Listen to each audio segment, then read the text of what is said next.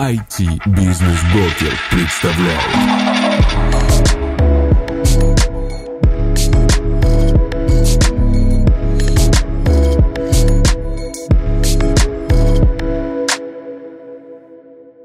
Друзья, приветствую вас в новом выпуске нашего подкаста. Этот эпизод станет закрывающим в сезоне 2022 года. Хочу поблагодарить вас за поддержку в этом году, за добавление подкаста в избранные и ваши отзывы. Надеюсь, нам удалось в этом году затронуть множество аспектов не только в продаже интернет-бизнеса, но и в управлении IT-бизнесом в целом. Сегодня в гостях у нас Родион Минчук, продукт-менеджер новой фриланс-биржи «Гуру». Родион – эксперт в digital и IT-продуктах. В подкасте мы поговорим про особенности выхода на конкурентный рынок фриланс-услуг и о том, какое предложение заинтересовало клиентов. Родион, добрый день. Расскажите про Гуру, что это за сервис и как давно вы работаете на рынке. А, добрый день, Нина. Гуру – это биржа фриланса, в основном ориентированная на реализацию долгосрочных проектов э, ну, в различных сферах, такие как IT, маркетинг, э, там, копирайтинг и другие творческие профессии – Работаем мы примерно с лета этого года активно. Расскажите немного про гуру в цифрах. Касаемо гуру в цифрах, у нас достаточно высокий процент откликов на задачу, что очень хорошо для заказчика, так как они приходят к нам закрывать, э, достаточно ну, быстро закрыть свои запросы. А добились мы этого с помощью высокого процента подключения Telegram-бота нашего. То есть э, на данный момент, имея э, в реальности в десятки раз меньше фрилансеров в сравнении с, там, с другими гигант, гигантами фриланса, ну, нашими конкурентами, мы имеем сравнимый с ними показатель откликов на одну задачу. А, да, на самом деле конкуренции очень много на этом рынке. Почему вы решили запустить стартап в таком достаточно сложном сегменте фриланс-услуг? Это верно. На рынке сейчас очень много бирж, которые решают, в которых решается проблема а, поиска фрилансера. В основном это быстрые заказы. Выложил заказ, получил отклик. Но нет ни одной биржи, которая создает комфортную рабочую среду для того, чтобы работать длительно с фрилансером. Ну, между фрилансером и заказчиком. В этом направлении как раз мы и работаем. Вы решили запустить стартап в таком сложном конкурентном сегменте фриланс-услуг. повлияло ли на это решение то, что ушли из России две крупные фриланс-биржи Fiverr и Upwork? А, нет, напрямую никак не повлияло. Мы занимались разработкой гуру а, ну, еще задолго до ухода с российского рынка тех компаний, которых вы сказали. А ввиду того, что мы делаем биржу для продолжительных и устойчивых проектов, мы лишь усилили просто продвижение сервиса на ту аудиторию, которая осталась без, без тех продуктов. В нашем подкасте мы любим затрагивать финансовые вопросы.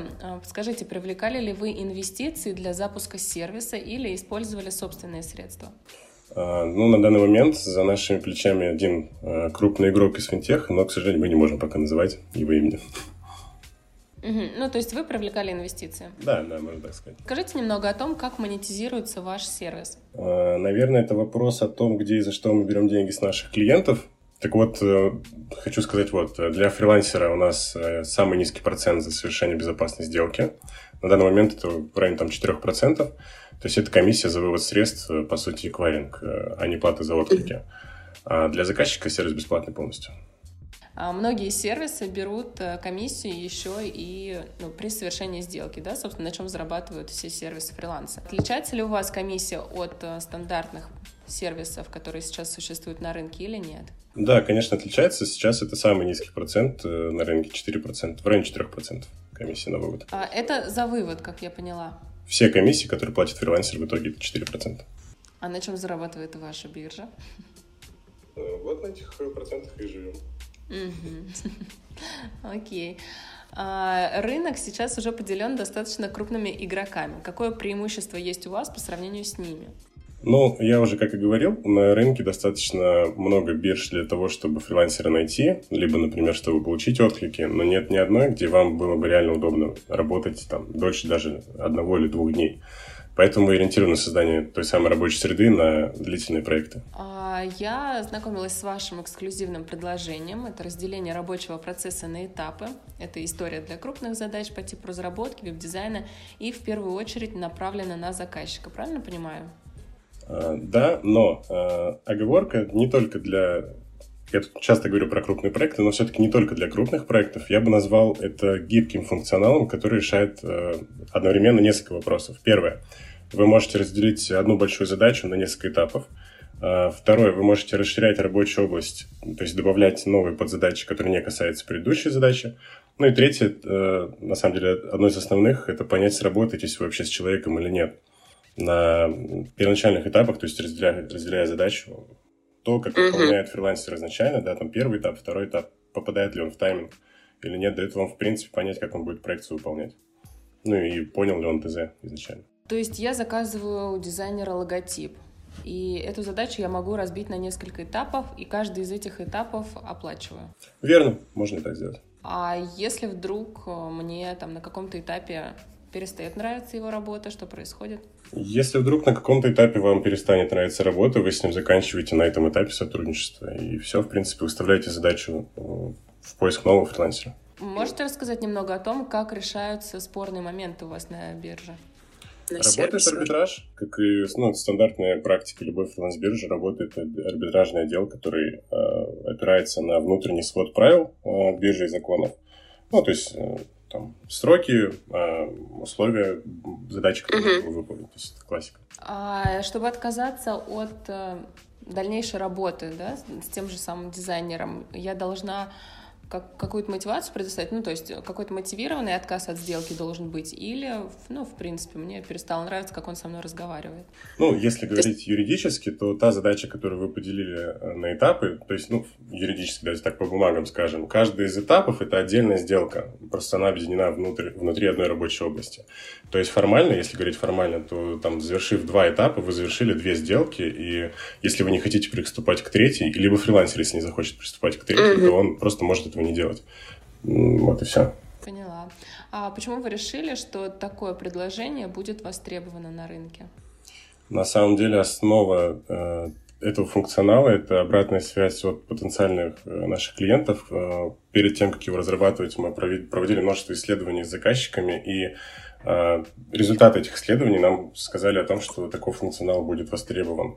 На данный момент люди пользуются похожими, схожими инструментами, но, знаете, такого кустарного собственного производства. Они пытаются там работать, э, использовать какие-то сторонние сервисы, чтобы э, разделить задачи на этапы. Они пытаются, вот особенно в разработке это очень активно используется, там, вытаскивать из э, общего проекта часть кода, чтобы посмотреть, в ту ли сторону фрилансер работает или вообще не в ту. То есть заказчики уже это делают, просто не автоматизированным способом. Мы, по сути, просто им предоставляем инструмент, чтобы они это делали более удобно. К вопросу о функционале. Могут ли разные исполнители делать одну задачу, но на разных этапах? А, да, вообще могут, но пока не все. Э, конкретно эта фича у нас на демо-тестировании. Мы сейчас мы обычно запускаем на топовых фрилансеров и заказчиков mm-hmm. когда запускается. Вот. Но вообще, да, вот с Нового года, я думаю, это уже в общем пользование будет. То есть, если возвращаясь обратно да, к нашему разговору, разделили мы рабочий процесс на этапы, и на каждый этап я могу нанять своего исполнителя. Да, можно и так. Расскажите, какие тренды сейчас на рынке фриланс-услуг? Mm, хороший вопрос. Ну, если выделить какие-то основные тренды, то я бы, наверное, отметил первый рост количества современных профессий, а, новых специалистов и спроса а, на этих специалистов благодаря развитию инфопродуктов. Это IT, продюсирование, маркетинговые специалисты.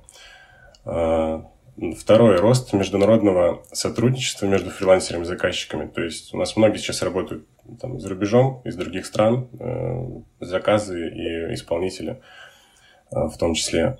Э, рост уровня коммуникации между заказчиками и фрилансерами. Мы отмечаем эту положительную тенденцию и верим, что совсем скоро двум сторонам будет работать еще проще, чем сейчас. Ну и мы хотим в этом помочь. Ну и также видим повсеместное Э, введение оплаты на электронные кошельки USDT. То есть а, у вас есть возможность э, исполнителю выводить денежные средства на криптой, да, в том числе? Опять же, это одна из фич, которая в данный момент э, в тестировании, но в ближайшее время, да, это появится.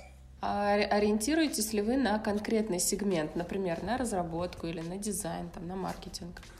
А, конкретно, ну, это уже вопрос, наверное, по, про маркетинговые стратегия. Но у нас несколько основных сегментов. Вот, собственно, вы перечислили основные два. Там разработка, дизайн, ну еще тексты и переводы, наверное. А, это те сферы, которые лидируют среди остальных. Но вообще так у нас э, пять, э, пять основных сфер, в которых мы, на которые мы ориентируемся. А есть такой вопрос, как обычно, пользователи выясняют, да, кто первым появился, курица или яйцо. Здесь также на кого ориентируются биржи в целом, ну и ваши в частности, на фрилансеров или заказчиков?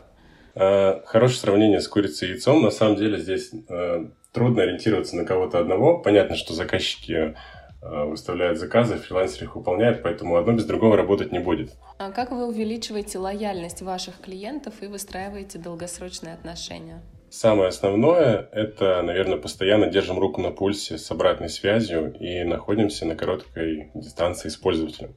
Вообще я каждый день э, начинаю не с кофе, а с, с просмотра и разбора э, обращений от клиентов. У нас просто на сайте есть достаточно, достаточно быстрая форма обратной связи, с, э, которую видят все, ну, вся команда имеет к ней доступ. Ну, я имею в виду там разработка, э, менеджмент. Э, Поэтому пользователю очень легко до нас добраться. Нет никаких, знаете, систем тикетов, э, где ты там сутками ждешь ответов. Если фрилансер или заказчик напишет э, нам, мы это увидим сразу и быстро отреагируем.